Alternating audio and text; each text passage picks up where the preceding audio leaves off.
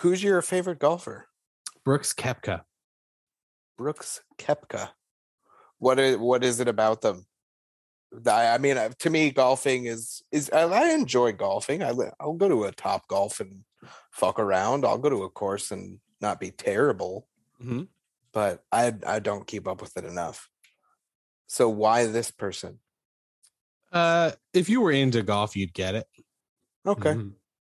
I'm just not handicap enough.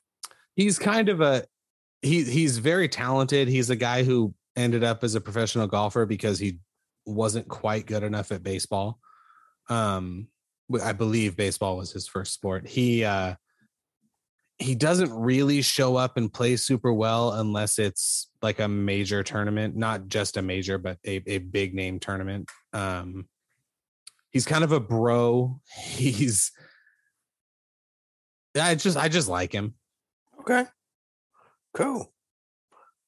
I uh, one of my friend's exes was a professional golfer, and he uh put golf balls in her butt, and they got a divorce. Um, was she aware of what was happening, or was this like a surprise uh, golf ball situation? hey, I, I'm not gonna. I didn't go any deeper than those balls did when it came to the uh. matter. I gotta say. Yeah, you know why I love MMA so much? It's pretty neat. That is 100% true, but it's also because it brings us together. It, it, you know what? violence really does bring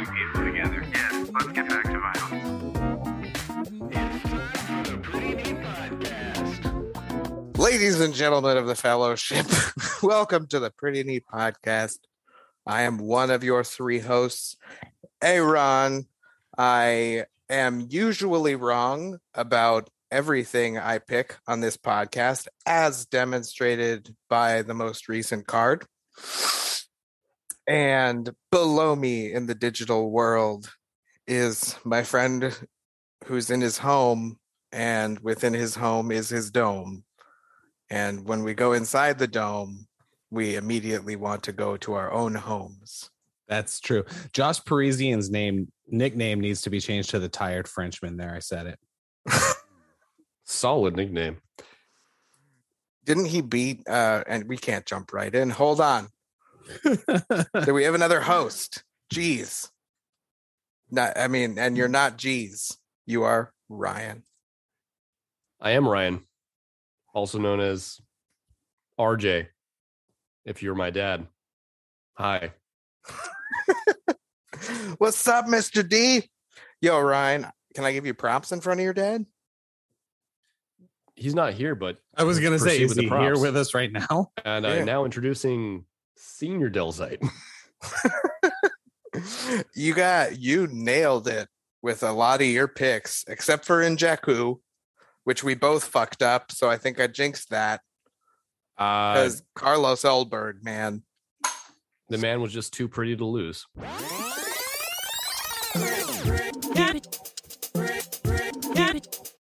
Any anything be that was at least according to the ESPN recap I'm looking at the uh featured prelim for a fight night, if you will. Any Mhm. any notable outcomes you guys want to mention before we talk about Ulberg and and, and Nchukwi? Mario Bautista was impressive against Kelleher. Mm-hmm. I, I will say I thought Kelleher was going to boom a little bit more. Uh, Hmm. So, what am I gonna do? Chris fucking Action Man Curtis. What put on a performance? Well, that fight was after. It was. I'm sorry, but I'm just saying, great fight. But uh other than that, not really anything too crazy for me on the prelims. Uh, Vanessa Demopoulos, uh, I guess she's going to do that thing now every time she wins. She's I- just going to jump into that person's arms. Whoever. Where do you land on it? I'm kind of irritated by it, to be Me quite too. honest. Me too. like, okay, you did it once. That's that's fine. Um, you don't have to do it every time. You know, you don't have to celebrate it. if I ever fight, I am going to do that to Megan Olivi if she's the in-ring announcer. Isn't she married to uh, Joe Ben? Uh, she is. She is. She is Mrs. Benavidez. And she is smaller than Joe Ben. Uh, barely. She's five foot one, and I think he's you know five two and a half. So something of that after I nature. after I get dominated in my unranked heavyweight debut, uh, but they interview me anyway, We'll pick you. Don't worry. I will jump into Megan Olivi's arms, and it, it will be a mistake. will she be doing the the post fight interview in the cage? It- You know, if it was I'm- Laura Sanko, she would fucking she would fucking carry you and just Oh, Laura you, Sanko, throw me, throw me across the fucking she octagon. would show you a good time.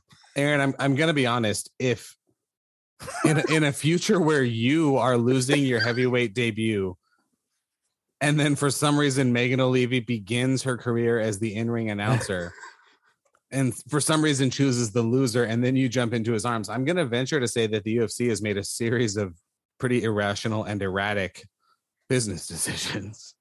Or I've made a lot of very successful ones. Or uh, you made a lot of correct decisions at, at seveul forks in the road. You're right about that. and I bought my way into a lot of problems. what are you drink? Uh, what are you drinking, by the way?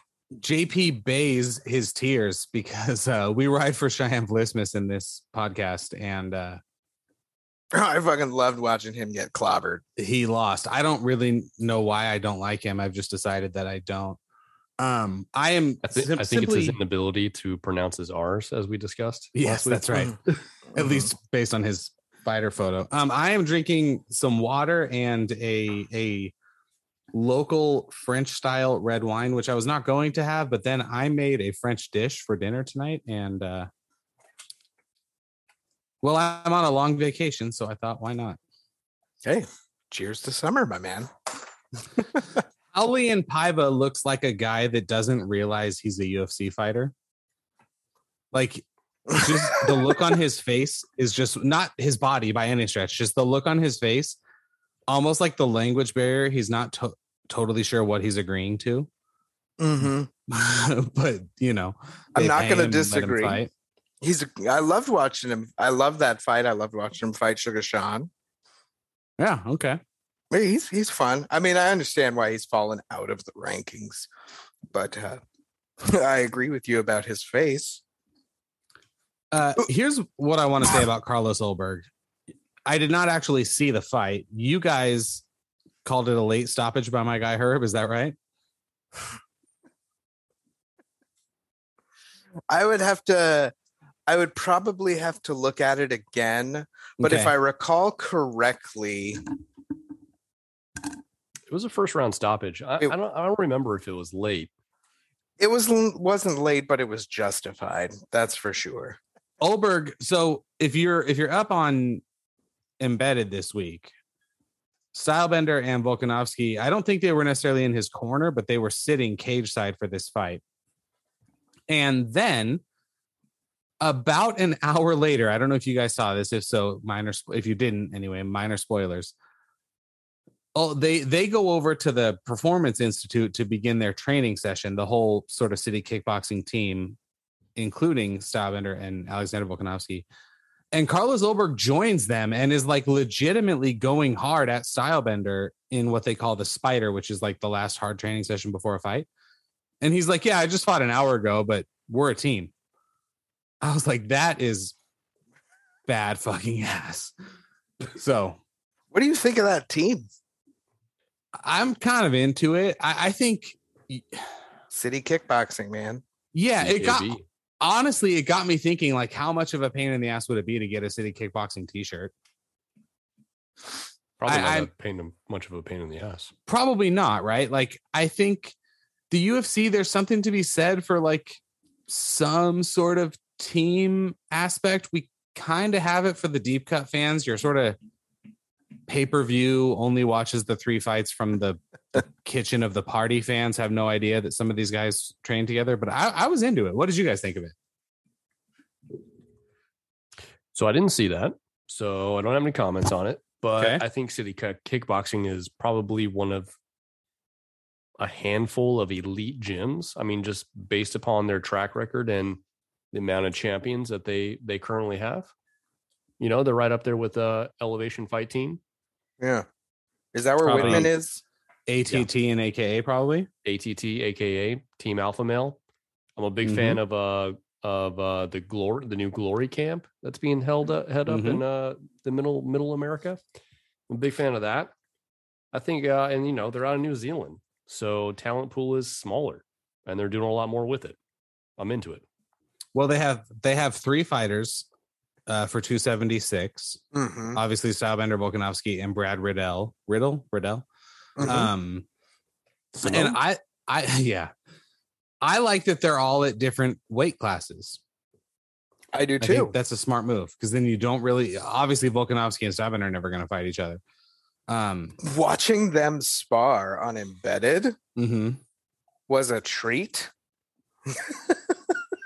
two real masters of their craft for sure. It was.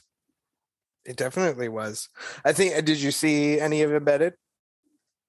I've seen all of it. Yeah. Eugene Bareman with the like weird puppet he was hiding in the bathroom. Yeah. Yeah. That was cute. And that looked like a really nice Airbnb in Vegas. Sure. Yeah. Anyway, that was my thought on Carlos Ulberg. Um, I like that. I, I think it's badass that an hour later you're over there. Because if I fought and won an hour later in Las Vegas, I am, I am balls deep in all of the steak and pasta I can find. so the fact that he was like, "Yeah, I got to go help these guys now," that was that was pretty cool.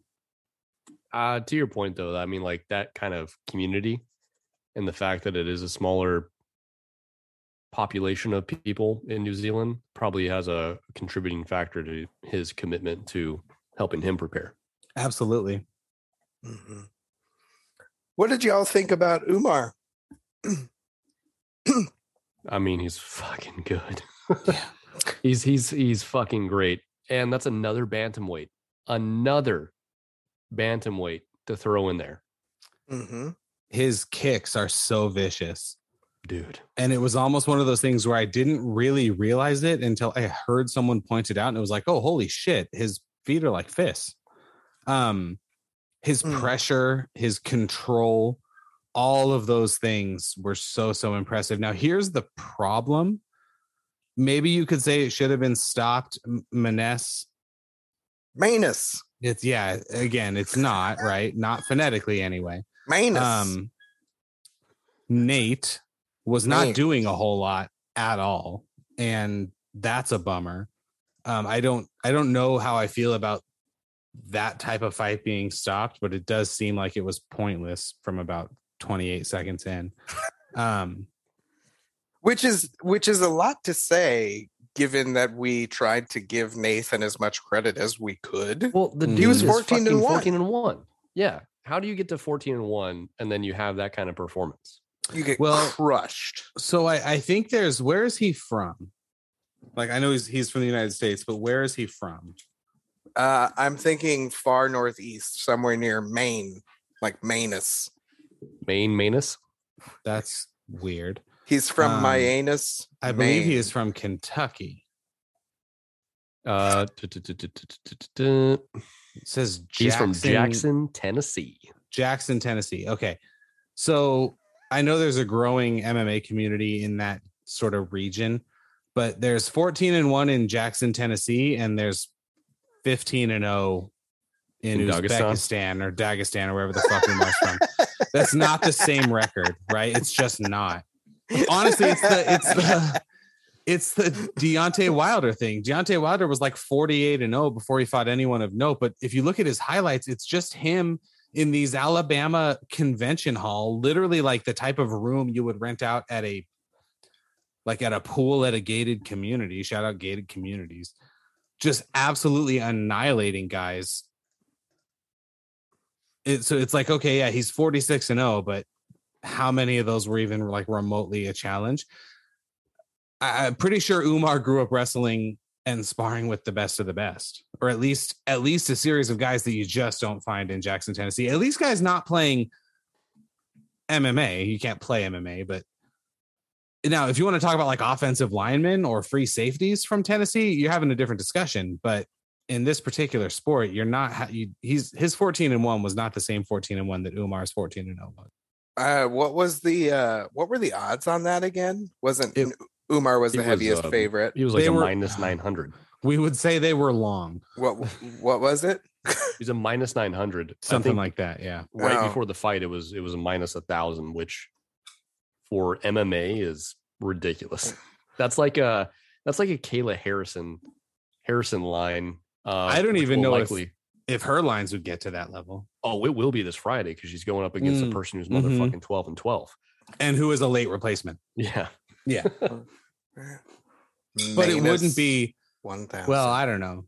She'd be a heavy favorite over anyone not named Ronda uh, Ronda Rousey, um, Amanda Nunes, or uh, uh, Cyborg. yeah. you don't I think agree. you don't think Pena would have a chance? No, I think Pena would have a chance. I I think though that Kayla would be a heavy favorite over anyone not named those two. dude? Pena would have no chance. Well, she Okay. ha- I- okay. Yeah. No. Here's the thing. I don't really think she has a chance, but she beat Amanda Nunes. That's not nothing. So, also Kayla, I think is considerably bigger than Juliana. Yeah, I'm pretty So- sure. As so well. in that standpoint, no, she would not have a chance. yeah, It, I wanna- it is not time to eat, as she said. no, it is not. It was for Thiago Mm-hmm. Moises against Christos Giagos. Entertaining fight. I don't have much to I say about the- it. Y'all, I thought the referee missed a tap or two, but that's just me. really? It was either that or Neil Magny. Someone missed one bad, but that's Uh, here nor there. You're right. I can't remember what it was. hmm Mm. Uh, as you said, uh, in the uh, In our cold open, in our cold open, Josh uh, Parisian, who's not French, KO'd Alan Baudot, who is French. uh, and I was rooting for that to happen for that exact reason, and I feel glorious about it. Neil Magny lost to Shavkat Rakhmonov. I want to know where Shakma, Shak, Shakfakat Rachmanat is going to be fighting next at welterweight. And I want to know what you think about that. I think he's fucking awesome, and he should fight uh, Wonder Boy next. Ooh, didn't I he like- call him out? He did. He did. Um, that's another comment. It's like he probably needs to really work on his English. Probably really kind of a lot. Um, because he's so talented, and we're just, you know, at this point we're like, yeah, you should work on your English so that there's a little bit more impact there. hmm Where's So he from? what was again? Neil Magny rated? Neil Magny was tenth. Yeah, Mhm. Yes. man. He was so Shavkat apparently went from fifteenth to tenth with that win. I thought it was convincing, and Mhm. I I kind of don't think Wonder Boy is really a challenge for him. I don't know who else you give him to though. You can't give him to anybody in the top five, or obviously he's not going to fight Usman. So I don't yeah. think he's gonna fight Brady, Sean Brady, because that would be an interesting fight. But those are two up and comers, hmm so don't do that yet. Chandler too much? He doesn't have a he doesn't have a fight. Oh fuck! I'm, that's the wrong weight class. Chandler, Well- I mean, is thick, but Chandler- Chandler, so Chandler's gonna go to welterweight, and he he doesn't have one fight. He has two fights lined up. We all know that. It's just a matter of time. Hmm. Hmm. Yeah, But this I- I- isn't I agree just with the that. Michael Chandler show. That's on Fridays. Yeah. and it's a- me in my room alone. Give him Jorge. Chandler? Nah, Rav Kabat Kabat Oh no, no, no! You No, can't do no, that. You no, can't do that to Masvidal. Jorge is gonna fight. uh Probably gonna fight Conor. I don't think so. I think that's gonna happen. I, do think the too. UFC has to put Jorge in there with someone that they know he can beat. I think they don't care which one of them will win, but that they hope one of them will do Oh, it see, I don't think it works that way. At this point, it Masvidal's a big star. He's not Conor fucking McGregor. His, his whiskey is not on the mat for all these big pay per views, and Conor's is. It, it doesn't work that way. He could be a rum or a tequila away from that, though. He knows The Rock, and The Rock did it. The Rock tried to work Dana White into his tequila. Do you guys know about that? No. No. Yeah. So before uh Howler Head came out, shout out Howler Head. Uh, I actually need to pick up a bottle of that. Before Howler Head came out, the Dana White, I think, had dinner with The Rock, and The Rock was talking about the whiskey or the tequila that he does, which is actually pretty good. And uh Dana was like, Yeah, I think I need to be in the spirits business. I'd love to invest with you. And The Rock was like, No. And then he apparently changed his mind. And then the next day, The Rock's business people were like, There's no more equity we can give him. Um, so then Dana White had this whole Hmm. I don't I don't know how it works at that level, but if you've got six hundred million dollars, all these people who had these spirits that they wanted him to be a part of came to him, and that's how he found Howler Head.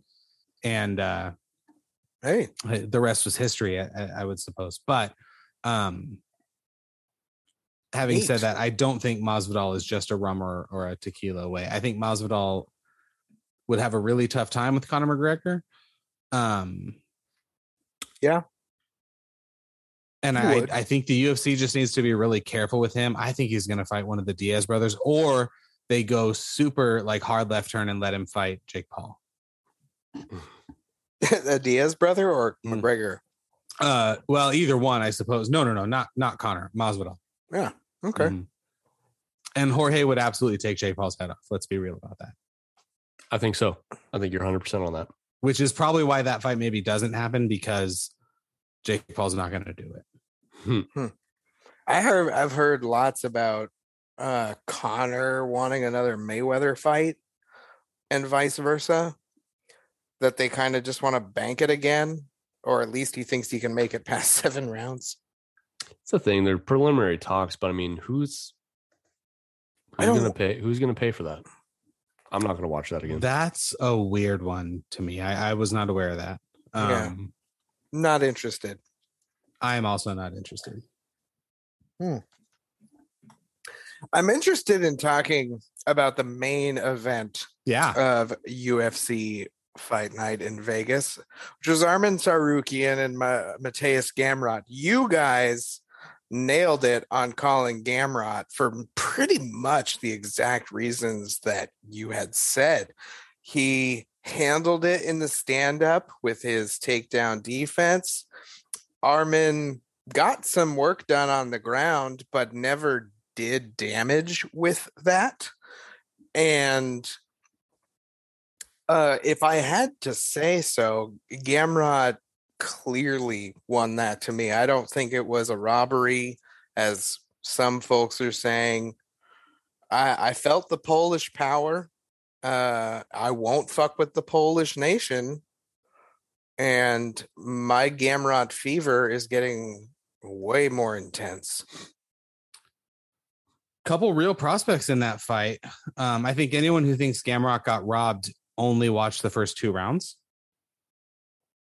Well, Gamrot won. Uh, sorry, Tsarukyan got robbed. Mhm. Uh, or anyone who thinks that only watched the first two rounds. It'd be like watching the first two quarters of a basketball game and being like, "What do you mean they didn't win?" Um, Mm-hmm. And Gamrot got got knocked had was knocked down Mhm. in the fourth round as well, but he ended that round clobbering Arman. Like it just felt like every round ended with at least four of the five rounds ended with Gamrot. If this round kept going, was going to finish this fight.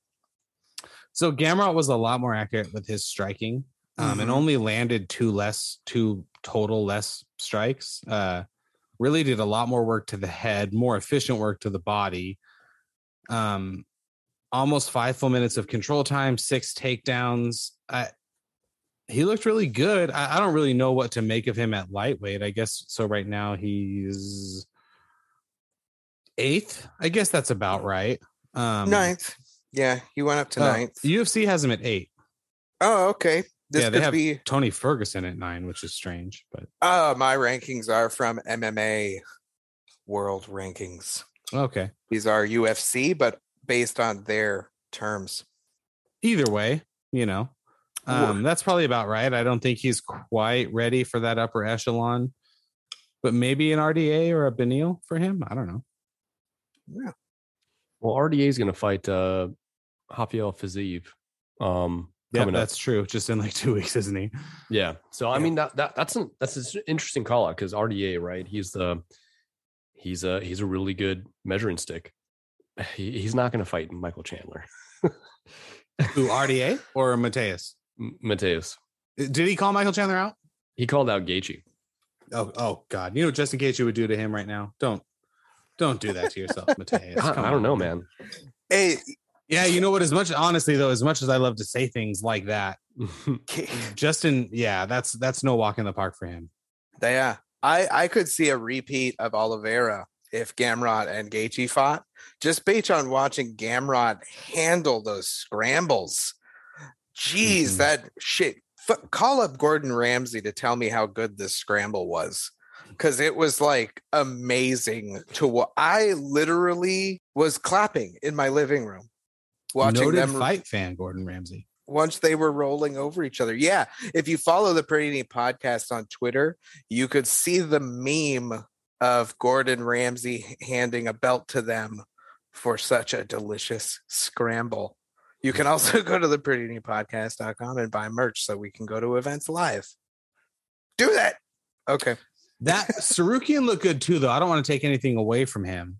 Um, honestly, the the that the whole time I was watching that fight, I was thinking like, this is what a, a hairline fracture of a difference between two fighters looks like. Because Mhm. you really could have scored it for Tsarukyan if you wanted to. Yeah. Um, he definitely looked like he was doing more. I would argue he wasn't, but he looked like he was. Um, and I think there's something to that. I agree. It's going to be a lightweight is just getting more and more exciting with fresh blood just getting Yeah. injected in there. If there was any division that didn't need two really talented young prospects, right? Like, and then we'll see how Brad Riddell looks on Saturday, I suppose. hmm Did y'all watch any of the other UFC? Because there were three things I wanted to talk about. Any of the other UFC or MMA? MMA. No. My my casualness came out. I'm sorry. Sure did. I I watched. I've, I went back and forth while I did other things that that mattered more, like other things. But I caught the Maurice Green loss. Uh, notably, Jon Jones was in his corner, uh, which was kind of a surprise. I was just seeing him out there, kind of doing something else, a little different he looked fucking jacked to the tits. Uh, I really liked his feedback to Maurice in the corner, although Maurice didn't answer the call of the corner really. He really just couldn't couldn't hack it against Goltsov's ground game. But it was cool to see him. And uh and Anthony Showtime Pettis lost via a modified body triangle type twister. And he was winning the fight, man. He lost uh, uh near the end of round two. But holy shit, it was a it was a fun fight and it was quite surprising to see him Can we turn the page on him? Done. and the Phoenix song plays. uh, and then in the uh, Bellator, that was all PFL shit.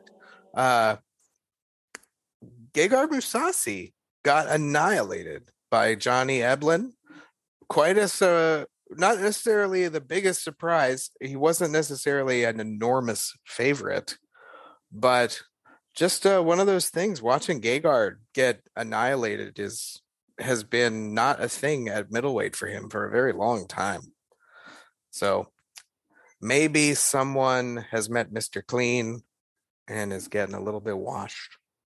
that was a surprising result. I'll give you that. Like Yeah. he just got totally dominated. Yep.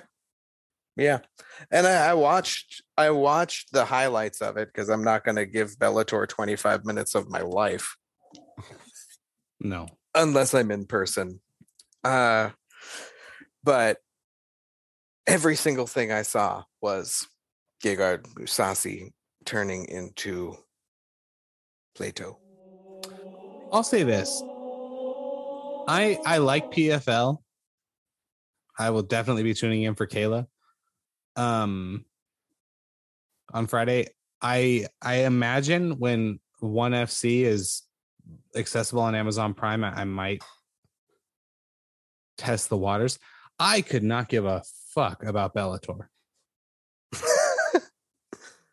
Hey, I'm there with you, but I will go to their events live because I love live MMA. Their tickets are cheap and their production quality's gotten a lot better in the last 10 years, 15 years. Well, they've only had 15 years to figure out fucking TV production, live sporting TV production, which everyone has had figured out since basically TVs were invented. But sure. Do you guys know what's going on with golf? Have we talked about this on this show? Uh there's like a like a what oh a bifurcation of professional golfers to the Yes. LIV invitational. What is that? Dom Dom special.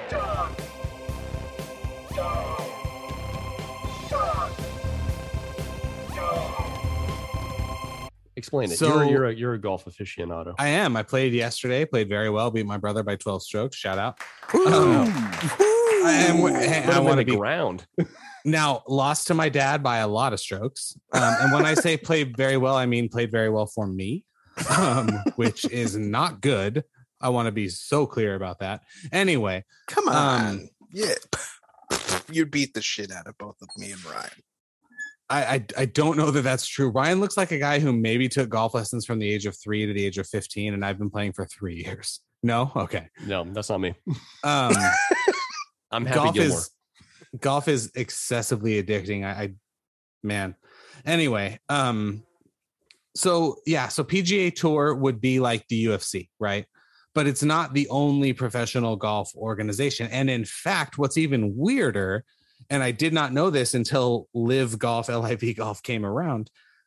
The majors, so the Masters, the US Open, the the British Open, and PGA is Championship. the PGA Championship, thank you, uh, which they just played. Uh, those are not PGA Tour events; those are USGA golf events, United States Golfers Association. The the British one, I, I guess maybe that's a collaboration. There's also the Korn Ferry Tour, which is like the minor leagues. There's the European Tour. There's an Asian Tour. There's the uh, Senior tour. the senior tour and there's one other one um but kind of the all of the main main guys playing the PGA tour and the women playing the LPGA tour so what we're seeing here is what if Saudi oil money which is all of the money that there is anywhere 85% of the money. said, Hey, I'll tell you what, everyone who is in the PGA Tour, I want you to write down. It's like it's like the last scene in Christmas Vacation where he's like, whatever you got last year, add 20%. He just does it like that. He for Clark Griswold's Christmas bonus, just me. Come on, you guys. Um LIV Golf did that, except that they said, hey, everyone in the PGA Tour. What if we took, I'll use Dustin Johnson as an example. Dustin Johnson is a phenomenal golfer, was the number one golfer in the world for a very long time. Uh, he is also known for being married to Wayne Gretzky's daughter. Smoke show. that some would say. um, he has earned in winnings $75 million, actually just under $75 million in his career. He has made a lot from endorsements, etc. But he has won about $75 million, which is a lot of money. LIV Golf came in and said, What if we gave you 125 million just to play? Oh, and by the way, our purses are comfortably purse meaning the amount of money these golfers win. Our purses are comfortably double and in some cases triple what the PGA Tour gives you. Oh, and by the way, we don't have all the rules that the PGA Tour has. You can play in any event you want. and did we I don't know if you heard the first part. It's $125 million, nearly double your total career winnings just to play. And so last year, when the news of this league started to come around, a lot of these golfers were like, fuck that, I'm not doing it. I'm not doing it. And then one by one, all of them were like, here's Yeah, the thing it. though, that is so many zeros. Uh, we're actually all going. And then the PGA Tour was like, well, you're suspended here. And they were like, fuck you, because you don't have $125 million for one of us, much less for all of us. And they aren't putting any rules on us because they just want to get eyeballs. Um, Mm-hmm. it got me thinking because my favorite golfer just commit to them just the other day. So, what if Saudi oil money bought? And this is you- this is a perfect dom dom. What if Saudi? Oh, I have two questions for you guys. What if Saudi oil money came in, bought Bellator, or created LIV MMA? We'll do it that way. It's not even Bellator. It's LIV MMA. L I V, all caps. I don't even know what it stands for. MMA. And by the way, our broadcasting is only on YouTube. No pay per views, nothing. Anyone who wants to watch it can. Damn. Who would be the first fighter to go there? And how many of them would go there? All of 'em? First fighter. Okay, let's let's go with uh well, let's say so they announce this organization and the expectation is that they're going to pay an exorbitant amount of cash. And to to keep it static, they have hired, let's say, Mhm. No USADA. um, no, no, no. There's USADA. That's fine. Name for me a fighter who was like huge 10 years ago, 15 years ago. Chuck Liddell. okay. Okay. We've hired Chuck Liddell to run the whole thing, All right. Terrible- terrible which is move. what LIV Golf did, except it's not Chuck Liddell. yeah, maybe not. Chuck that would be even better if they did hire Chuck Liddell. Is it maybe DJ? Who? Okay, perfect. They DJ, we've hired DJ, we've hired Demetrious Johnson to run the whole thing, or Henry Cejudo. Henry DJ? Cejudo is going to run the whole thing for us. I'm going to say DJ and Forrest. Those two. Forrest, Forrest is, Griffin, good one. Uh, Forrest is defecting. Okay. Yep, he defects because they offer him president. How how many of these guys go? Who is the first big one to go? And we all know who the first big one to go is. Whether you guys Jon Jones. Jon Jones. very close. Francis, Francis? Ngannou. It's Francis. Okay. Okay. To me, the more interesting discussion is which three or four big name guys stay. There's a couple of UFC loyals, I think. Lifers? Yeah, there's some lifers. I'm trying to think of heavyweights specifically right now. And that's a Stipe? Stipe. Stipe stays for sure. Yeah, is a lifer. I don't know why, but I have it in my head that a lot of the the city kickboxing folks would stay I think we'd like to think that. until one goes. You think Israel goes, and then they all follow. One of the two of them, and then they're like, "Wait, they gave him how much?" No, really, what it would be is Volkanovski takes 125, and Stylebender's like, "Well, shit, I could get 200." And that means their coaches' per- commissions going up. So you know the coaches are going to push them towards those contracts. Well, what's Mhm. interesting is the similar to it's uniquely similar to golf, right? Because this couldn't really happen in another sport. There couldn't be a competitive league for basketball because these players sign multi-year contracts. UFC fighters sign multi-fight deals, but sometimes it doesn't seem like they're worth the paper they're printed on. So you they don't have the individual contractor relationship. I, I don't know like what their tax status is, but it's they're not committing to five years the way basketball players do or 12 years the way baseball players do Hmm. I'm curious. Have you ever? Who's your favorite golfer? Brooks Koepka. Brooks Koepka. What is what is it about them?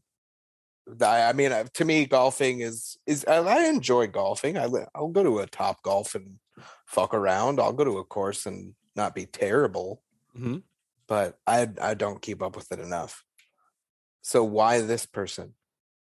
Uh, if you were into golf, you'd get it. Okay, Mhm. I'm just not handicap enough. He's kind of a he. He's very talented. He's a guy who ended up as a professional golfer because he wasn't quite good enough at baseball. Um, I believe baseball was his first sport. He uh, he doesn't really show up and play super well unless it's like a major tournament, not just a major, but a, a big name tournament. Um, he's kind of a bro. He's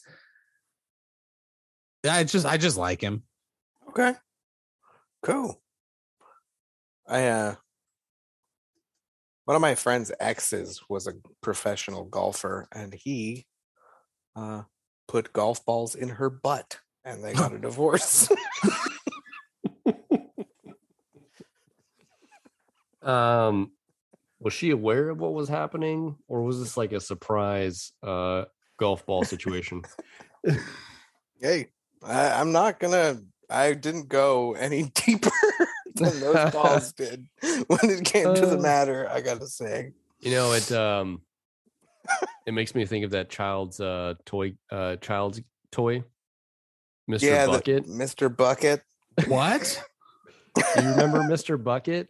I was never aware of Mr. Bucket. What are you talking about? You put you So- balls in his mouth. oh yeah, yeah. Um, Okay. I'm Mr. Bucket. Balls pop out of my mouth. I'm Mr. Bucket. yeah, fuck it. You said, I'm Mr. Bucket. 1992 that commercial debuted. You're all gonna run. I'm Mr. Bucket. Buckets of fun. Wow, that was that was a thank you So- for What you just said made me think of that childhood toy, which I did not have. In case you were wondering, I had a Teddy Rockspin. Hmm. I don't know what that is. Teddy Ruxpin. Yeah, Is it Rockspin or Ruxpin? I was under the impression it was Rockspin. I had a sit and spin.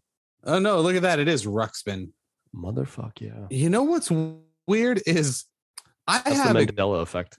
I have a I don't know what the Mandela effect is. I have a a literal master's degree in learning with an emphasis in reading and phonetics. And for whatever reason on this show, I just fuck all kinds of things up, don't I? Are we sure that it was pronounced Ruxpin? I mean, Oh. it's it's spelled R U X P I N. Yeah, you're right. Read Weird. that. Can you still get it at Target? Target No. has that dope like You can nostalgia No. shelf now that has like Lite-Brite, and I never had one of Oh, those. shout out Stranger Things with Lite-Brite. yeah. Oh, yeah, I never had one of those. My best friend growing up did across the street though, so Okay.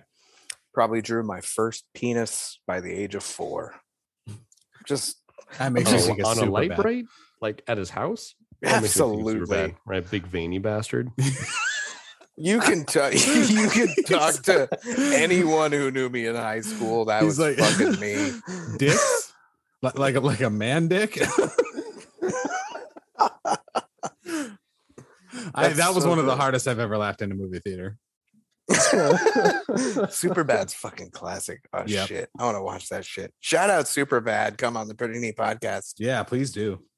You uh you did you say you had two things for the dome? Or was it there was, a- No, was it the was just that. Which guys would take the money? Which ones wouldn't? Fair. I think it's prize fighting, the man. vast majority of them take the money. I mean, let's be honest here. Mm-hmm. I would too. I had a dome question. I I fucking forgot what it was. Well, that's a shame. Oh, I remember. Okay. Do you have a walkout playlist? What is it for me? Yeah. Or do you have like a song? Do you because I have that that playlist that is A walkout songs that I have heard fighters use that I really like, Okay. and B other songs that I'm like, oh fuck, I would walk out to that shit. In my in the fantasy world I live in. That is a really fun question. Uh no, I don't have a playlist and I don't have a song that comes to mind. It's funny you say that though. Uh we went to the Angel baseball game on Monday night and uh Wasn't there My a daughter- fucking riot? uh no, that was on Sunday. Oh, Um, okay. my daughter and I, I was helping her down the steps, very steep steps, and we got tickets for like eight bucks. It was kind of a spur of the moment thing. And they Hmm. showed us on the Jumbotron. And it is my wife's life ambition to get on the Jumbotron. And she was not there. She was in front of us, so they didn't, she couldn't be seen. Uh, and then, Yeah. as luck would have it, about five minutes later, the three of us are sitting there and uh, they show all three of us again. So, Hey, congrats to you guys. the reason I tell you that story is because she asked, "What would your like at bat song, like your walk up song, be?" And I I don't know. Really? I really don't. I anything I can think of would be so cliche that I would I would be embarrassed to use it. Really? Okay. Yeah. You know, like uh uh what's his face? Um Team Alpha Male head coach now. Urijah. You're. He he always came out to California Love. And that was like Mhm. fucking Mhm. beautiful. He was the California kid. So he came out to California Love. That was awesome. Isn't One- he a Northern California guy though? Yeah, he's a NorCal boy. That's Wonder- a Southern California the word song, but but all right. Wonder Um, Boy. comes Conor out- Conor Conor comes out to Notorious, Yeah. right? Mhm. Unless Sinead O'Connor's there, then she'll sing Foggy Dew live. Fucking Sinead. The Wonder Boy one is good. I, I feel like it would have to you'd have to come up with a song that has something to do with you or your nickname. Like uh uh Frankie Edgar. Uh he does Kick in the Door by Notorious. And he says, Yo, Frankie baby. Yeah, anyway. Uh RDA, we just talked about him. He always comes out to, he's been coming out to the Kumite song from Bloodsport, Yeah. and that's just fucking epic. That's pretty cool. I- what would what would your guys' songs be? I brought it up, and I had Ryan. Ryan may want to comment on this, uh, and it's the reason I brought up the question. Uh, Ryan and I, massive Coheed and Cambria fans, Mhm. as many people would know. Didn't they just have uh, a new album come out? yeah, they just dropped on Friday. it dropped on Friday, and my new walkout song is the first track on that latest album called um, Embers or uh, the Embers of Fire. And Embers man, Fire. fucking awesome track. Uh, and they were on there before with Welcome Home. I always thought that would be pretty cool. But and Holy Diver, their cover of Holy Diver is way fun. Uh, No, but- that's Killswitch Engage. oh yeah, shit. I'm sorry. Yeah, I'm totally thinking Kill Switch. but um, yeah, I think it would have to be Embers of Fire by Coheed and Cambria. Killed, man. Yeah. Yeah, I was gonna say it was gonna be Welcome Home for me. Really? One hundred percent. I Two think we actually had talked about this years ago, and I was like, "Yeah, I would walk out to uh, Welcome Home." And I think it might have been a discussion we had in, in my kitchen because I think Ashley was Yep. commenting on that as well. Mm-hmm. That's a good one. That would be Hell a yeah. really good one. I uh I am not versed in Coheed and Cambria. Seeing the artwork for the album makes me want to pick up the Amory Wars, all the comics, the graphic novels that have uh, accompanied the albums for the last 20 fucking years. which is still not fucking done. It's amazing that it's been that long. It, it's amazing that they're not even on like album four in the comic, right? um, Yeah. yeah, we're going way off track, but uh, but yeah, they're not even close to being done with the with the comic. Hey, Brittany podcast. Everything is on our track. So they're like the George R. R. Martin of whatever it is you guys are talking about. Kinda, yeah. Kinda, yeah. They're they're not going to finish that story. So there is a I'm trying to understand. So there is a equally as epic. If it took comic book series space. based on Coheed and Cambria album covers. Yeah, it's called the Amory Wars. That's And- fucking awesome. Coheed and Cambria is a concept band. Mm-hmm. Yeah. Just like the Deadly Reds from back in 2006. They were dope. They sang about pirates. Noted pirates all baseball superstar Shohei Ohtani from Japan, my adopted son, Mm-hmm. uh, comes out to the Panic at the Disco cover of The Greatest Show because the guy says this is the greatest show and they call him Show. I think that's pretty cool. I like it. I think uh Thug Nasty Bryce Mitchell should come out to Nasty by Polyphia. I think that would be pretty cool. Uh but I also don't think he'd be cool enough to listen to music like that. So Yeah, I don't think he knows who Polyphia is. nah, he knows who's like Lynyrd Skynyrd is. Fucking Hank Williams. Mhm. But like, and Face the Pain was like one of my favorite songs by Stemm, you know, when it was the old UFC pay per view intro. Mhm. Um, or TUF, maybe the first TUF season. Uh, that was a good one. One of my favorites that I picked up at an event, uh, I don't remember who walked out to it, but it's a song called Lion by Saint Mesa. Really, really one of my other favorite walkout songs that I've heard. Who doesn't someone come out to like a ironic like girls just want to have fun or something? Oh yes. Ah fuck, you're totally right. I don't know who it is though. Someone someone comes out to a song that Oh, Mickey not- Gall. Hey Mickey, you're so fine. uh, that he, one's fun. He comes out to that. That one's pretty funny. You just reminded me of another one that was a pretty fun. I would probably want to come out to animals as leaders in a follow-up match. They're fucking fun. Ha. Ah, that was a really fun adventure into the dome. We have a massive card, UFC 276, Is it an international fight week card? International Fight Week, the Super Bowl of mixed martial arts, I would say. Yeah, it's either this one or their December one, but this one can be hard to top this. And now it's time for the Pretty Neat Podcast picks.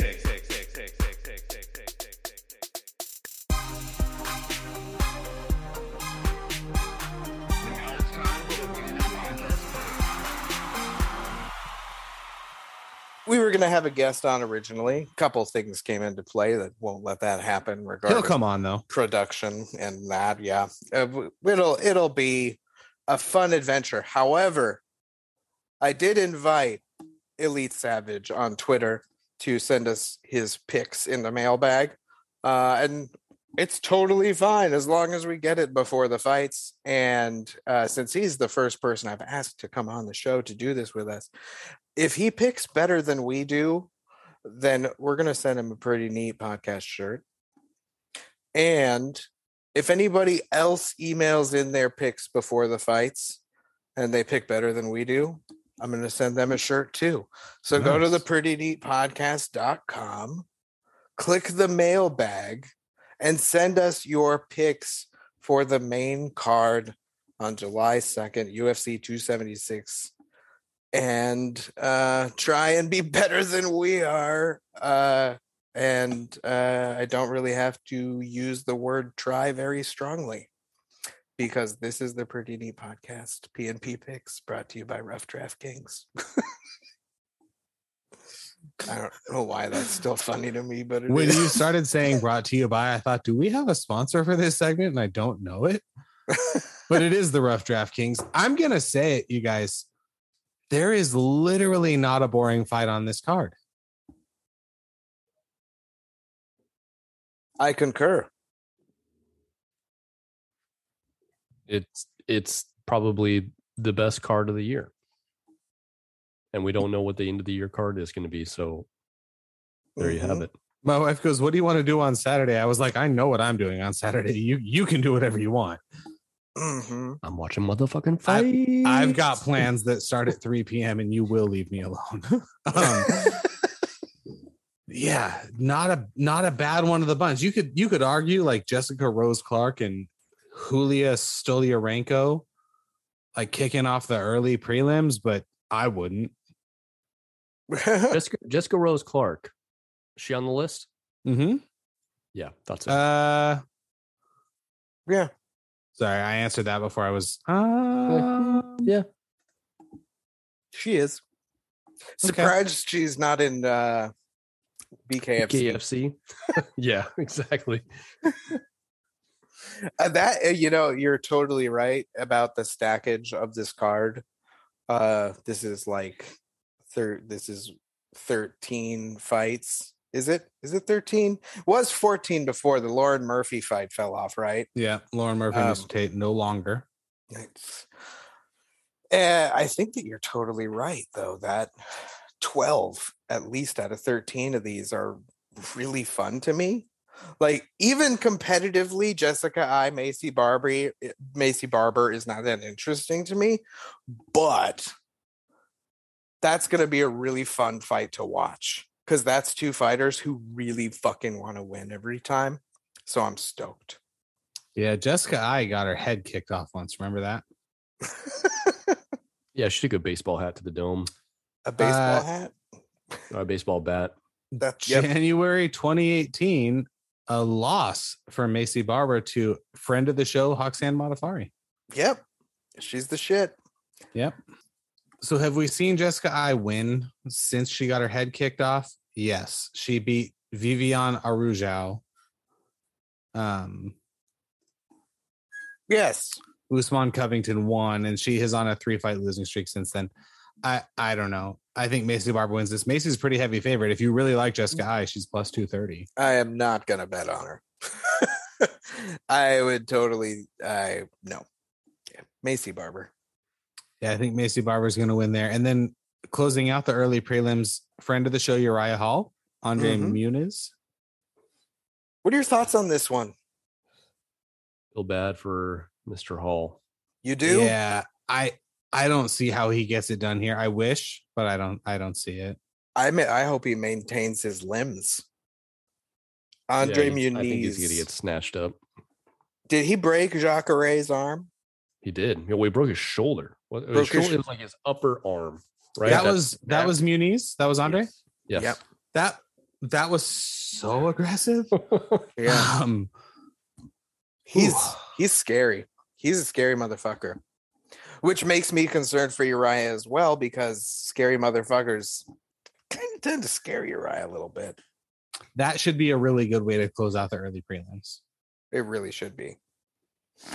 A great way to start the prelims on ESPN is Brad Tavares. ABC, ESPN, and ESPN Plus. Fuck, Mhm. man. And ABC, congrats to Yeah. the MMA world for that. Um, Brad Tavares and Dricus Du Plessis. What do you think, Ryan? I got Dricus. Yeah. Give me some of that South African thunder. Yeah. Unless it's JP Buys. Yeah. Well, I'm That's pretty sure Dricus. South African I mean, it just- rule. his name is so South African and his accent is so South African. Um, but he's actually, I think he he has more skills than Brad Tavares, who is tough, no Mhm. doubt. Just doesn't really wow me, you know, observationally in any one regard. Reasonable. Do you guys know the last time we saw Dricus? It was a while ago, I think.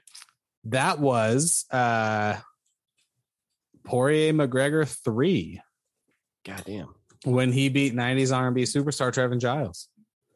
Holy balls. Yeah. Wow. Long time ago.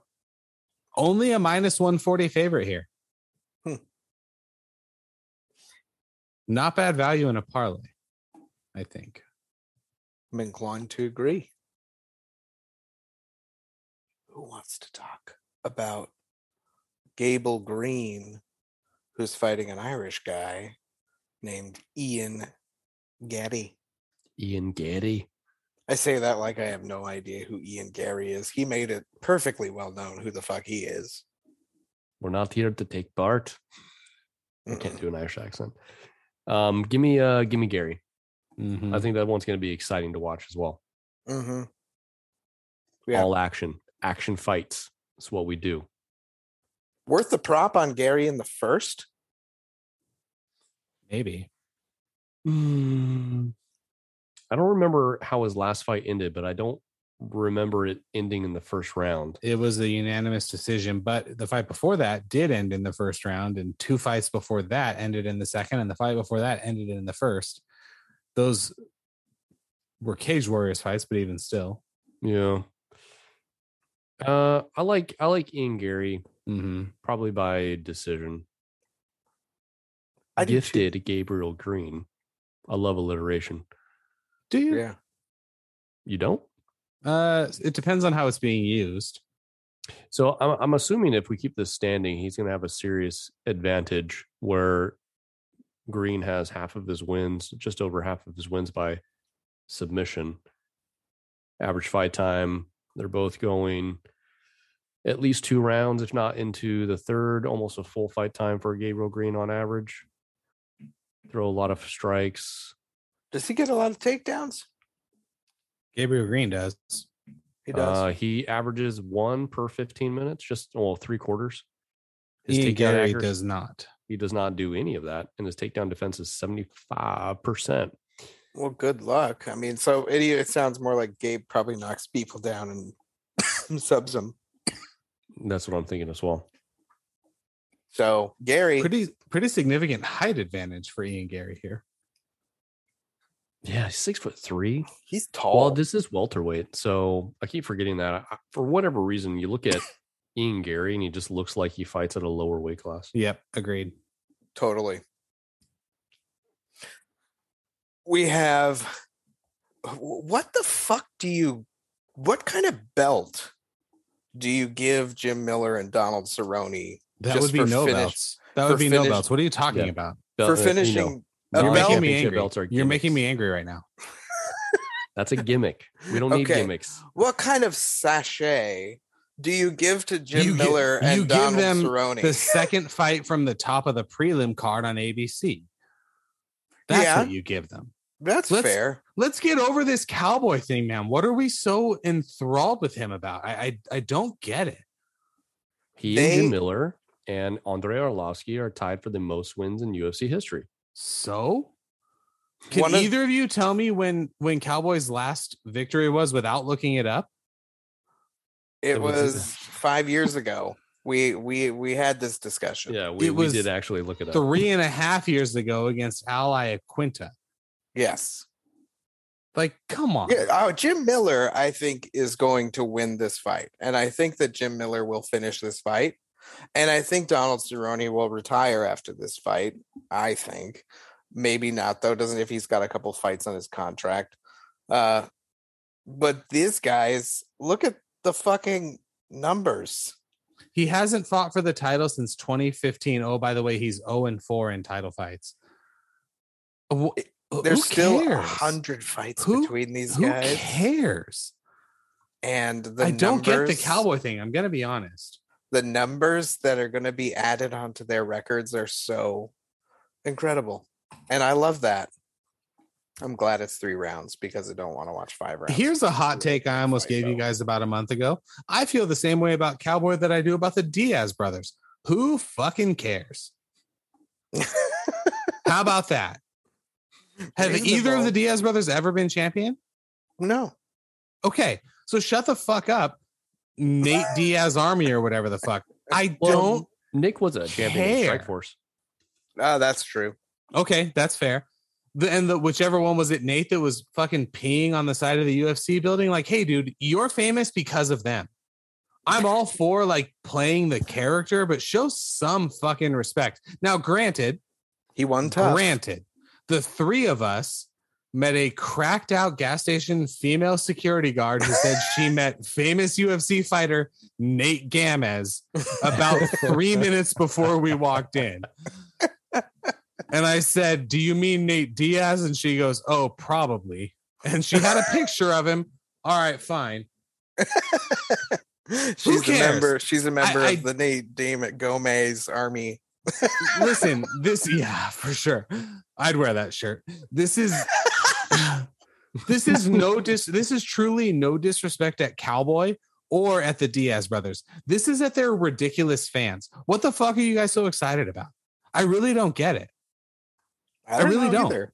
Click go to And I have W- a I have when we start talking about the main card, I have a fucking hot take coming for you. So don't worry. I love it. But Fucking love it.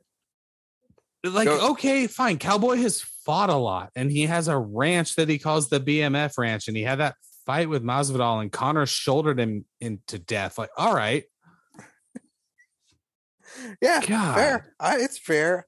I would like to know. I would like anybody from the BMF Ranch to come on the podcast.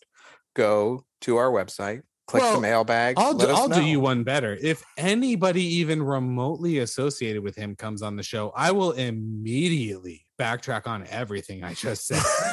but until then, come on. I fucking love it. Ah, last prelim of the night, Brad Riddell from City Kickboxing, as we were Yeah. talking about, is fighting Jalen the Spider, uh, the Tarantula Turner. Ooh, I like the Tarantula in this fight, and it's because I like afraid of the tarantulas. I really like him. Uh, I actually think that there's a good chance that he will start the evening off poorly at U70 at 76, 276 for City Kickboxing. I agree. I- I think uh, I think Jalen Turner is going to put him away. You do. Yeah. How's I he gonna really, I really like him. Oh, strikes, one hundred strikes. So Dude. here's the bummer about this. Um, I really am into city kickboxing, and I would like to see Brad Riddell get it done. Jalen Turner is a minus 150 favorite, at least according to the ESPN site, which again, I think they use Caesars that I'm looking at. Riddell plus 125. I'm wondering if that's just because he's connected to City Kickboxing and Stylebender and Volkanovski. Uh, Jalen Turner is so much bigger than him Huge. a six inch reach advantage and what appears to be an eight inch height advantage. I don't I don't know how you overcome that. He's like a tiny Jones. Yeah. Yeah. In terms of his body type, really long reach, really Mhm. long legs, smaller torso, six foot three at 170. Um, and One fifty five. 155? Yeah. this is a lightweight fight. Dude, I know, you're right? So he weighs so he weighs 156 pounds for exactly eight minutes. Yeah. It's he's did you God. did he's got the Brandon hear- Williams frame. He's got the BM. He's got the Brandon Williams framework. he's yeah, just he that. does. He goes in at the waist, man, and he just and he knows how to use his his size. Did either of you guys weight. hear Michael Chandler talking about how the weight cut works for him? Mm-mm. So he said that he weighs 155 for not even 20 minutes. And then within three hours, he's back up 15 to 20 pounds. And then the guy talking to him was like, How in the fuck does that work? And he's like, Well, like, I'll crush a gallon of water, no problem. And that weighs eight pounds. I was like, Holy shit. So Jalen Turner is not 155er but he gets to whatever the weight is 156 whatever the limit is for again for the time he's on the scale and they probably got to do the towel thing and you know or the, the little the little partition they put up which hey i say drop the partition let's see it you know who's winning the real fight here if you guys know what i mean We all know that this is just a dick measuring contest anyway. Put a ruler Yeah. on the scale. honestly brad riddell looks like he's fucking packing though so we got to be careful with that He is from down under. Yeah, he sure is. Anyway, Let's- I think it's going to be a tough day for him. It'd be cool if he wins. I don't see it. Hey, fair enough. Let's let's look at this main card. All right, Now- you ready for my hot take? Hot take number one. I think he's going to win. I Who? think he is incredibly talented. I think he may very well be the champion of this division by the time we're at International Fight Week next year. But Sean O'Malley is exhausting. that's, Why? not a, that's not a take. he is exhausting. Ryan, have you seen any of Embedded this week? No, I haven't. Okay, it's really good. Mm-hmm. He is so much. And Yeah. it's like, bro, pull Bro. back a little. The the fucking Lamborghini that matches your hair and outfit in the neon green and pink is like it's just a bit much for me. And then, Aaron, have you seen all of them? yeah. Then so today, Ryan, do you care if I spoil it? Go for it. So on today's episode, we record this on Wednesday. He he takes a private plane from I'm guessing Phoenix to Las Vegas. It's roughly a 55 minute flight. And he makes some sort of comment like this thing flies. Like, oh yeah, bro, it does fly actually. And you're not even landing at McCarran. It looks like you're landing at fucking Harry Reid, the Vegas airport nobody knows about. And then he gets into like a like a red, like a fucking maker's mark red Rolls Royce, and his team is in a Mercedes Sprinter van behind him. It's like, what in the fuck are we doing? You and I get it. He makes money from his podcast and his Twitch streaming. Like he can afford the stuff, but it's like you're just a bit much for me, man. Like you're like, That's the brand though. you know what you are? You're animal style fries from In and Out. You're awesome, but I only want you one of every eight times I go there. I want it every time I go there. Okay. Well, Ryan nodded like he knows what I'm talking No, about. I, I yeah, I I rarely get the animal style fries. I'm I'm there for the double double, and and that's it. I'm there. but for the, you for you main know as well as I do, animal style fries are wonderful. they're great. You just can't have them too much. Cause your heart's gonna stop, right? Sean O'Malley, cool it a little bit, dude. He's gonna beat Pedro Munoz. I fully believe that. Unless he doesn't, but I think he's going to. I do think he has he has I think he is a nightmare for Aljamain Sterling. Mm-hmm. I actually kind of think he maybe just walks his way through the top of this division and makes a lot of money doing it. And I celebrate all those things, but it's like, bro, you're just a bit much for me. You're you're just a bit much. That's all I'm gonna say. Like if Fortnite was a person. You know what? I would normally reject a metaphor or an analogy like that, but he is like if Fortnite was a person. Thanks, man. I feel. I feel. the He is exactly like if Fortnite was a person. I. I. I'm not far away from you on him dominating this fight. I. you know what? Can I cut you off? I'm sorry. yeah. Do you know what it is? He walks around in a bright pink hoodie on the episode that says sugar on it. hmm You don't see the greatest athletes, save for maybe Tom Brady Money Mayweather. and Floyd Mayweather, who is the exact proof that what I was going to say is wrong. So I'm going to just go ahead and back off. what I was going to say is you don't use what I should say is you don't usually see the best athletes rocking their own gear like that. Jordans. you might he would maybe wear the shoes but even then i think you'd more likely see him in just sort of a nondescript set of black shoes that's probably $2000 you would never see michael jordan in a big gaudy hoodie with his own logo on it never Hey, fair enough. So he he wouldn't need Twitch to get popular. You know, Michael and Jordan? funny and funny hair. no the but sean o'malley the twitch stuff the the podcast all that stuff works because he's such a talented fighter and we all know it like i'm not i'm not taking anything from him and in many ways he's kind of the american conor mcgregor so it's weird to me that i don't know something about this last two episodes with him is just like bro pull back a bit Yeah. for me you know I still think he's got his work cut out for him. yeah, I, pedro I, munoz is no walk in the park but I think he's in trouble the longer this goes. I think that Pedro has insanely vicious leg kicks, and he's got he's got a, a great a great record. He put on a show with Al with Aldo and uh, knocked out Moraes. i really want to Everybody knocks out Moraes. He, yeah, that's true now. Yeah, a high, a high. If uh, Chuck Liddell and Pedro Munoz shook hands, they would knock each other out. I, I want to hear Ryan's take on this. I think it's a finish, and I completely disagree with everything you said. I don't think Sean is in any danger here whatsoever. Okay. I agree because you think about when Pedro's last fight, he fought Dominick Cruz, and while that Mhm. was uh, fairly competitive, and he did have some early success, uh, Dominick's footwork, you know, which is his own his own unique th- thing, hmm kind of got the better of Pedro in the later rounds. And Okay. Sean O'Malley is way better than him, right? At this stage in his career, at this age. Yeah.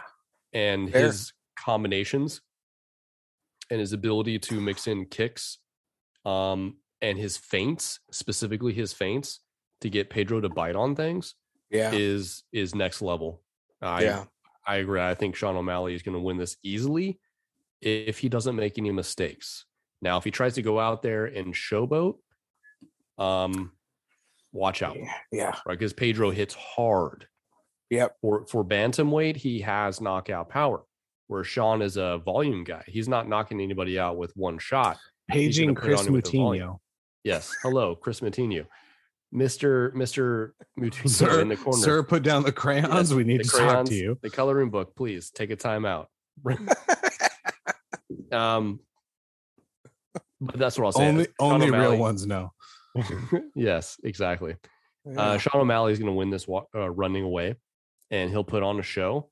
But if he becomes too cocksure and complacent, then he's opening himself up to legitimately being knocked out. Let me Mhm. ask you this: When have we ever seen Sean O'Malley make a mistake? Mm, he got clipped against uh what's his nuts? I think it was his second fight. Hey, Raulian Paiva gave him a little bit of a battle. That is not true. That that fight was stopped in the first round. The only thing that comes to mind is, is there was a little bit of a back and forth with uh, Chito, but I Yeah. mean, it didn't end in him making a mistake. He got injured, and it Did he break his was- foot? Uh, they said something with like a ligament. Yeah. nothing was broken. Um, actually, you know what I think it was is that he hit that nerve in his leg That's that right. shuts off your foot, Yep. and he fell down, and it looked like it was, you know, out of place, and they ended up stopping the fight. And What he, of course, he rejects that loss. What He was the one you know jersey? what was the one he won by split where he um Oh, Ryan, he doesn't just wear a 16 and 0 jersey. He has a custom set of 16 and 0 Air Force Ones that he wears. And if you're wondering if they're neon pink and green, they are. yes. Thank you for uh for clarifying that for me. you're welcome. I'm down. Do you think uh do you think he gets it done for Yeah, the prop purposes? Do you want to As a give us a yeah. Do you want to give us a round? Second round finish. I also think second round finish, and I think it it starts to turn in his favor at the end of the first round. Would either of you be shocked if next July he is the bantamweight champion? I wouldn't be shocked. No, I wouldn't be shocked either. I my only my only hesitation when I when I hesitated there is going against a top flight wrestler like Aljamain Sterling. Aljo, right? Yeah. Because Aljo puts up a pace on him as well. And if you Petr Yan will be in- fun. Petr Yan would be a great no, fight. No, no, no, no. Sean O'Malley has zero trouble with Petr Yan. I think the book is written on Yan, and I think I think this the advantage in height and reach is is going to be too much for him. Fair enough. Hey, there it is. so here's my thing. The my answer to my own question, Ah, neither of you asked, but I'm going to give it, is that Sean, I I would be surprised to see him fighting for the to to see him as champion at this time next year because he only fights like every six months. We saw him in July and December last year. We have not seen him since December. Mhm. I would say that International Fight Week next year could be his title like shot where he's the challenger against whoever happens to have it at that point, which could be one of four guys. So Yeah. TJ Dillashaw. yeah, Yeah. My favorite fighter, according to some. which was a literal joke I decided the very first episode of the show and has stuck since then. Yeah, why not? That's fine with me. Uh Lawler versus Bryan Barberena. This Yeah. I mean, this is just gonna be Rock'em Sock'em Robots, is it not? It is. Mm-hmm. Does it go the distance? No, No. Who takes it? Lawler. Barberena. Ooh, Ooh. fun. Well then I'm i gonna just like Robbie Lawler. That's all. That's I why wanna- I I'm do, I do too, but I think Robbie Lawler, as Aaron said earlier, is has been has been through the wash one too many times. He beat up Nick Gamez. Yeah, I mean, he he he did take on Nick Gamez and and absorbed a few hundred strikes and way en route to a a TKO by fatigue. Barberena's not gonna fatigue. No, Barberena um, apparently trains with. Uh, he uh, well, he trains in a gym in North Carolina with. S- Uh, Wonder Boy? No, no, no. I mean, Why- Wonder Boy trains in South Carolina. Oh, Um, I just guessed. hey, Carolina barbecue is underrated. Carolina Mhm. barbecue is it's about the sauce. Yeah, you're you're right. It is underrated. Uh, But Mhm. anyway, I'm rumor is he's in really good shape. Jim Yeah. O is what ESPN says for him. Hmm. Jimmo. Yeah. Okay. Jamone. Jamon. I don't like his nickname, Which one? Uh, Barberena. What is it? Bam Bam. Bam Bam. Got it. No Bam Bam. Uh, Jim O. Their website is sparse to say the least, and I believe that's a picture of him with their coaches. Huh. Um, I do think Bar- Bryan's going to get this done, and I think it'll be first round. Ooh. ooh, okay. Anybody want to argue that? Or are we going to make that our prop pick? You can make it a prop pick if you want. I don't really have a an opinion on. I just like Robbie Lawler. I'd like to see him win. More for Uh, tie breaking purposes. Ruthless is a much better nickname. Mm-hmm. It was a good nickname. Yeah. You know, and he trains out of Sanford MMA, noted uh, MMA powerhouse down there in Florida. Um, Yeah. There was a a beer called Ruthless Rye IPA that was brewed years back that was wonderful. So let's go, Robbie Lawler. I want to see him do good things. Shout Uh, out Sierra Nevada. Probably not going to happen with this one. Okay. The last three fights. There's uh, just take my pulse, you guys. I I can't wait. Yeah. Uh take his pulse on one of those big throbby penis drawings. The middleweight implications of Sean Strickland, Alex Pajeda, In the words of 45, huge. huge. They Huge. it's gonna be huge. I can't do it. I They, can't uh, do it. I should never try impressions. they uh you're you're better at them than you think, sir, especially your dance moves. Uh but Thank you. it, it's a true story. You know what? I needed that today. Good. I miss I miss our dance parties in the repair room back in the day. Yeah. Yeah. Um A lot of hips. a lot Not of, a lot of upper body. Not a lot of upper body. Super gay. Just like the drawings of dicks. Speaking of gay, Sean Strickland, Yeah. um, had there's implications here Hey, with Dude, he'll find you. Be careful. with uh with the Israel Adesanya Jared Cannonier fight. yes. So I feel like we should talk about Strickland Pajeda and lead that into Izzy Cannonier, and we'll come back to Well, Volk and okay. Holloway. Um, but hey, just right off the bat, like the last one we said, who wins this fight? I'm saying Strickland. No way. No way. way. No way. I mean, Why? there's, a, there's a way. There's got to be a way, right? Mm-hmm. Um, I think- Strickland ha- doesn't really take people down, right? I don't No, rec- he does I don't not. recall him taking people down. So Ev- we're gonna Everyone in the gym says he doesn't do it either. we're gonna we're gonna decide this on the feet, Mm-hmm. where Alex, I think, Tall has order. a It's decided a tall order against Alex. Yeah. Sure. Is is Yeah. I, th- I think Sean's pressures and his what would what would the right fucking word be? His, I, I think he's going to look to clinch quite a bit. I think he would look to clinch. That's his dirty that's box his path to victory, right? Trying to control him. Yeah, If by chance it does go to the ground, he's going to have an advantage. If I were him, that would be my strategy as well because I don't want to get head kicked in the face by that guy. Mm-hmm. You did say you thought Alex would head kick knockout. Yeah, that's what I'm calling. Head kick, knockout. What round? Head Third- kick third round. knockout. Head kick, knockout, third round. Damn.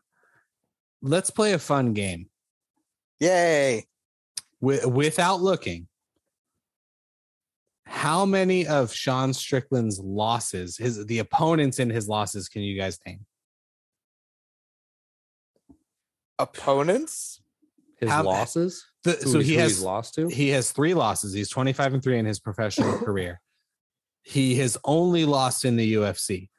Can either of you name any of the three UFC fighters who have beaten him? Uh, did uh And I, I want to be honest, Griffin?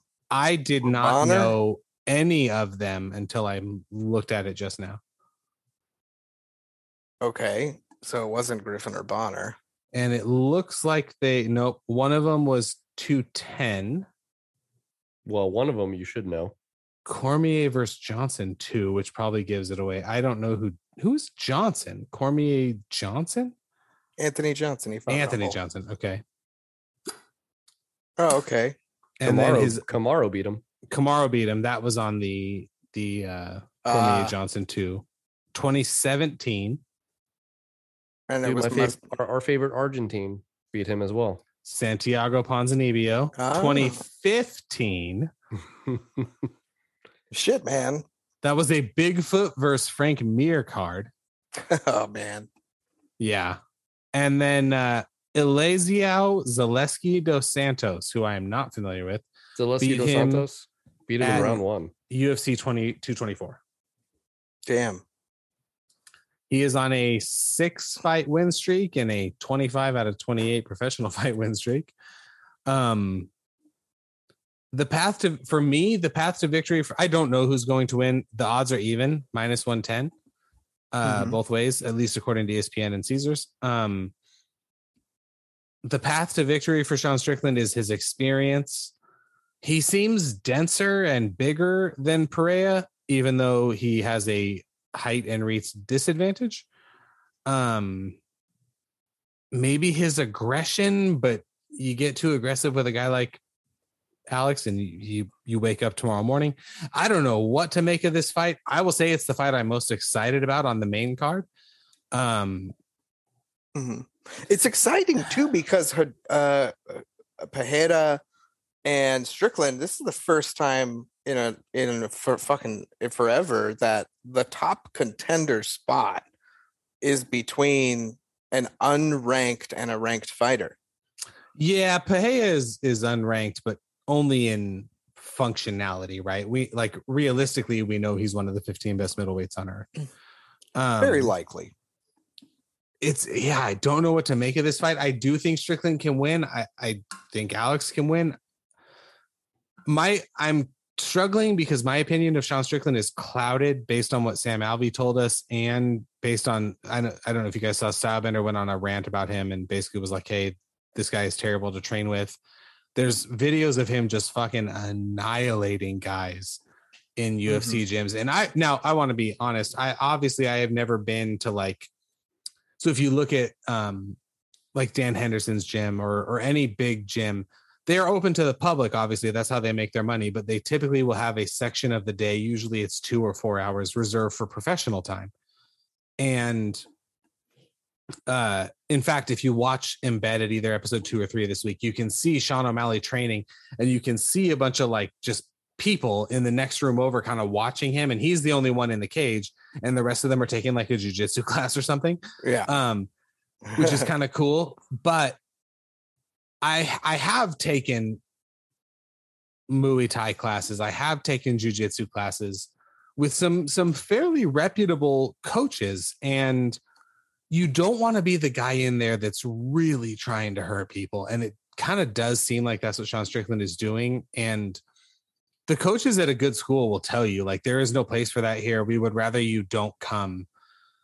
And you don't Mm. want to be the guy at a Thursday night Muay Thai class kicking someone's head off. You just don't. It's just a bad look. That person's got to go to work on Friday morning. You don't. You don't want that. So Mm-hmm. Pajeda wins. You just take his spot in the rankings. Probably, but I do think Sean Strickland is really talented. Is the other side of that. So yeah. What are we gonna pick on this? I think we should go with the head kick third round that's fine. because it's what we want. I'll, I'll, I'll support that. That's fine with me. Beauty. So that being said, we should make our pick for Israel Jared Cannonier, which is Israel, correct? Yes. Oh yeah. Oh yeah. Okay. Third third round KO. Third round KO, you're calling it? I like that. I like that. You think Jared will gas? I don't think Jared's gonna gas. I think he's gonna get desperate, and Izzy's gonna snipe him. I don't know how it ends. Um, I could see it going to decision. I could actually see it kind of being a busy, a, a busy, a boring fight where Izzy kind of just plays with his food and tags him a bunch of times and doesn't really get hit and doesn't get taken down and just does all the Stylebender stuff. I could also see him stopping it inside of four and a half, or I should say inside of four complete rounds. Um, Okay. to me, it doesn't really matter. Cannonier is the next guy up. I don't think anyone really thinks he can beat him. His path to victory is is uh, on the ground, but I I, don't. I, see it as Weidman Silva one. He's got to clip him if if Israel gets cocky and gets clipped by something while he's trying to slip.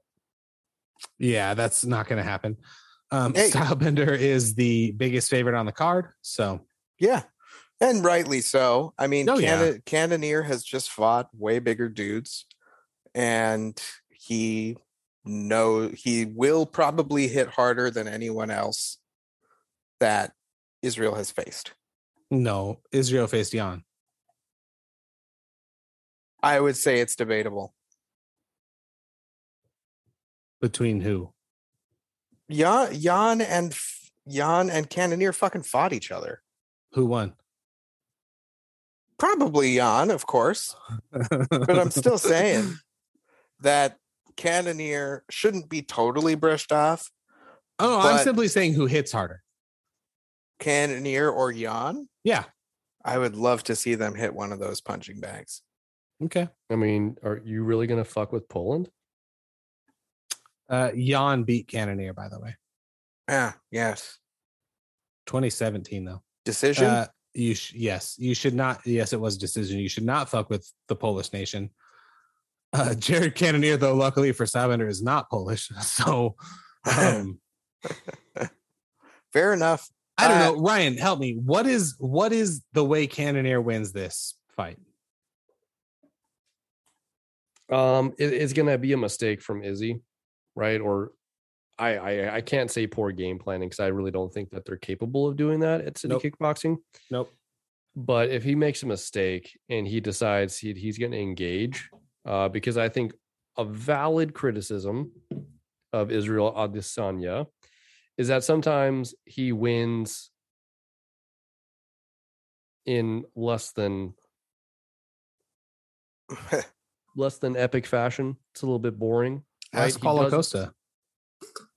that was that that is an exception, but he pieced him up and then humped him at the end. he he, he Yeah. certainly certainly did that. but the piecing up part really wasn't like a big stylistic KO. It was piecing up over an entire round. Yeah, he's a he's a counter striker. So and if people try to play the counter game against a counter striker, well then he just throws leg kicks. Yep. I want him to win. takedowns. I want him to win in a flashy style. He he will do that, but somebody has to initiate it on upon him. His strength is his ability to react that is 100% and use correct. and use his uh use his myriad of talents, right? And his knowledge of striking to put somebody in a in Mhm. a really disadvantage disadvantageous position.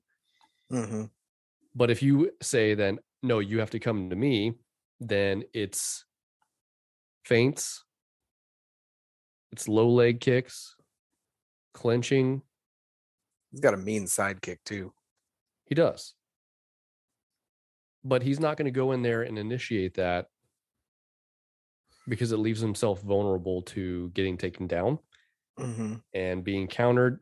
And like I said, they're not going to put him, he's not, his team's not going to let him put himself in a position where he's going to have to fight off his back. Adesanya? Yeah. I would imagine he is one of the easiest fighters on earth to coach. Yeah. Because his skill set is so vast and so advanced. You he like you were saying, he has every tool and he knows exactly when to use it. And he he will go for 25 minutes, he'll go for 55 minutes. He doesn't care. You can't tire him out. He doesn't he's a true 185, right? He really doesn't cut weight Mm-hmm. um he's his physical structure is perfect for the weight class i think the only way to beat him is you've got to be significantly bigger than him and cannonier is not and if you can't hold him on the ground you can't beat him i, I really think that maybe maybe Pereira, who has the same body he's got a one inch reach disadvantage but otherwise they are structurally very similar but Yeah. the only reason we're even talking about Alex is because we know he knocked him out once. Actually, I think he beat him twice, right? Twice. Yeah.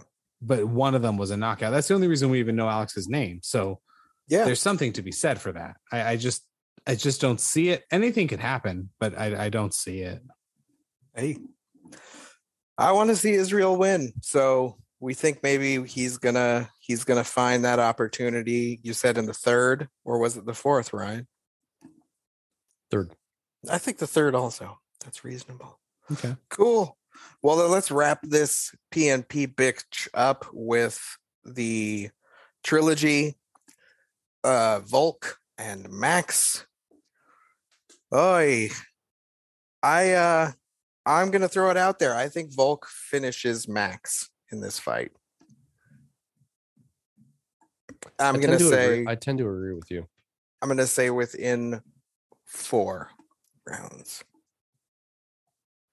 Yeah, I'm also thinking third round TKO because a lot of the chatter has been with Max talking about he he's not going to win this type of fight where he's trying to outthink Volkanovski, right? He's just proven to be the ultimate uh, Adjuster. strategic strategic fighter. Volk? So he, yes, Yeah. Volk. yeah. ultimate ultimate game planning. Mhm. Um, He's so good. he's so good like a- and, the thing is like he he doesn't reveal a lot of information he's not very forthcoming in a lot of interviews about what his style is but he does hint at that we have things that nobody else does and there's certain rhythm to how those things go about so i don't think you're going to be able to to employ a strategy i think max's best chance to win is to go after him. Mhm. But if you do that, right, you open yourself up massively to getting finished. Mhm. And I think that's what's going to happen. I do too. I really do. Yep. Do you think I it's, think it's going to be a great fight. You third do? round. Do you Yeah. think though that it'll go past into the championship rounds? Because I do. Championship? I- Fourth I- fifth. Yeah. I don't have any strong feelings that it would or wouldn't. I'm picking the third round because I think Max is going to go after it right from the start. Okay. Okay. So we know Max has advanced striking. Um Can Oh. can I, I I have to share a prop bet though on Max. what is it? Yeah, what do you think? So based on the last two fights, what do you think the prop would be on Max by split? Split decision? Mm-hmm. That What do you mean the a- a prop? minus? That would The- be the, the prop. odds? Oh, the odds? Mm-hmm. It'd Yeah. be a minus. I think that'd be like a minus two. No, no, that's That be like, Max that Max will win by split. that's gonna be like plus five fifty. plus eleven hundred. Whoa! Jesus. I literally was half. I was I halfway would- there. Dude, if I had money, I'd throw a hundred on that. Are you fucking kidding me? Like, if Max is gonna win, Yeah, it's so that's gonna be by yeah. decision, I see what you're saying, and if it's, the, gonna be close. it's I can't the bel- Deiveson Figueiredo baby assassin m- model where you're not really sure who won. Yeah, Yeah, I, I get it. I, but I mean that, like, to me, if there's a prop on Max that you would take in this fight, it's that. No, I don't agree. I think if you want that prop, you just take your hundred bucks and light it on fire. The you, I think if you're if you're betting Max to win this fight, you have to bet it like you bet baseball. So the way you the way the sharps bet baseball would be like this team to win and this player to have six or this pitcher to have six strikeouts. This team to win and this player to hit a home run. Uh, last week I mentioned baseball props I was winning that when I was in Arizona. That was one of them. I had the Angels to win by a certain amount of runs and a certain player to hit a home run. Both of those things happened. I had them to win and a, them to win by two runs, and then a player to get the strikeouts. The strikeouts happened. They ended up winning by one. Um, for me, if you could find the prop, it'd be like max to win by decision with, or even just max to win with more strikes landed or 150 strikes landed or over mm-hmm. 150 strikes landed, something like that. It's not by split decision. Split decisions are so rare. But that's the thing. I just is, don't see it. I feel Well, like that's why it's plus 1100. Yeah, but I feel like Max could get it done with the volume, but not the damage. And that would conflict the judges. If their first two fights had gone 1 1, I think I would agree with you. But I think because Volk has been so dominant and beat him both times, I know Max says, like, "Ah, I don't know. I, I I'm not, I'd have to go back and watch both those fights. I don't think Max won either one of them. You guys? I, I don't really either, but I think Max looked better in the second one. I think the I- I second one was closer. I think the second one was closer. I don't like that this week he's been talking about, you know, this many fans and this many people think I did enough to win. I, I don't like that shit. The hmm it's, what it's like it's like any sport. Oh, I'm I'm golfing golfing with my other brother, and it's like, oh man, if my arms were just straighter, like, well, your arms aren't straighter, dude. It, it like I get it, love you, but You're not doing it. not happening. You're putting better than I am. It's cool, bro. Like yeah. he, you know, Eh. I just think I think Volkanovski and Adesanya both are they're just Rubik's cubes that are. I just I just don't know what you do with them, hmm and and I didn't think that about Volkanovski until Brian Ortega had him in uh, both Yep. a rear naked and a Seriously. triangle. Seriously. and he man. survived both of them. It's it was so impressive. It's like all right, well that guy is just built differently. So Mhm. and Max Holloway is very talented. Um, again, in in a different era, Max Holloway defends that belt five times. It just isn't that era. hmm Yeah. Couldn't agree more. If you guys have So- any other questions about this fight, feel free to ask. Yeah. Go to www. www.theprettyneatpodcast and click the mailbag. Send us your picks. We're going to give away some shirts if your picks are better than ours. Uh, we get Whittaker or not Whittaker, fucking Whittaker. Uh, Volkanovski is going to finish Max in the third. I would I the prop I would like here would be Volkanovski to finish Holloway. Done. I, That he the prop. seems like the type of guy to me that is kind of pissed off that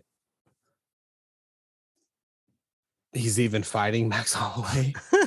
like he's not showing it, but he's like, I beat him twice. What more do you want from me? Um Hey, man, give me- it's gonna him be fun to watch him fight Charles Oliveira for the lightweight title. I don't I don't think you're wrong. Uh also this weekend, as was mentioned before, we've got some PFL action. I'm gonna go ahead and say I think Kayla Harrison's gonna win. Do yourself Yeah. a favor and just throw her on your parlays. Yep. Right, Yeah. a good parlay has a one or two guarantees. She's one of them. So She she's a prospect. Yeah, yeah. Uh, Rory MacDonald's coming back. So is Ray Cooper the third. That's fun. God, this weekend, man, I can't wait. Ooh, 276, 2024. Fucking A. Fucking A. Uh, love you, Love buddy. you, man. Have a good night. Talk to you soon. Yep. Bye. Hey, you know why I love MMA so much? It's pretty neat. That is 100% true, but it's also because it brings us together. It, it, you know what? violence really does bring people together. Yes, let's get back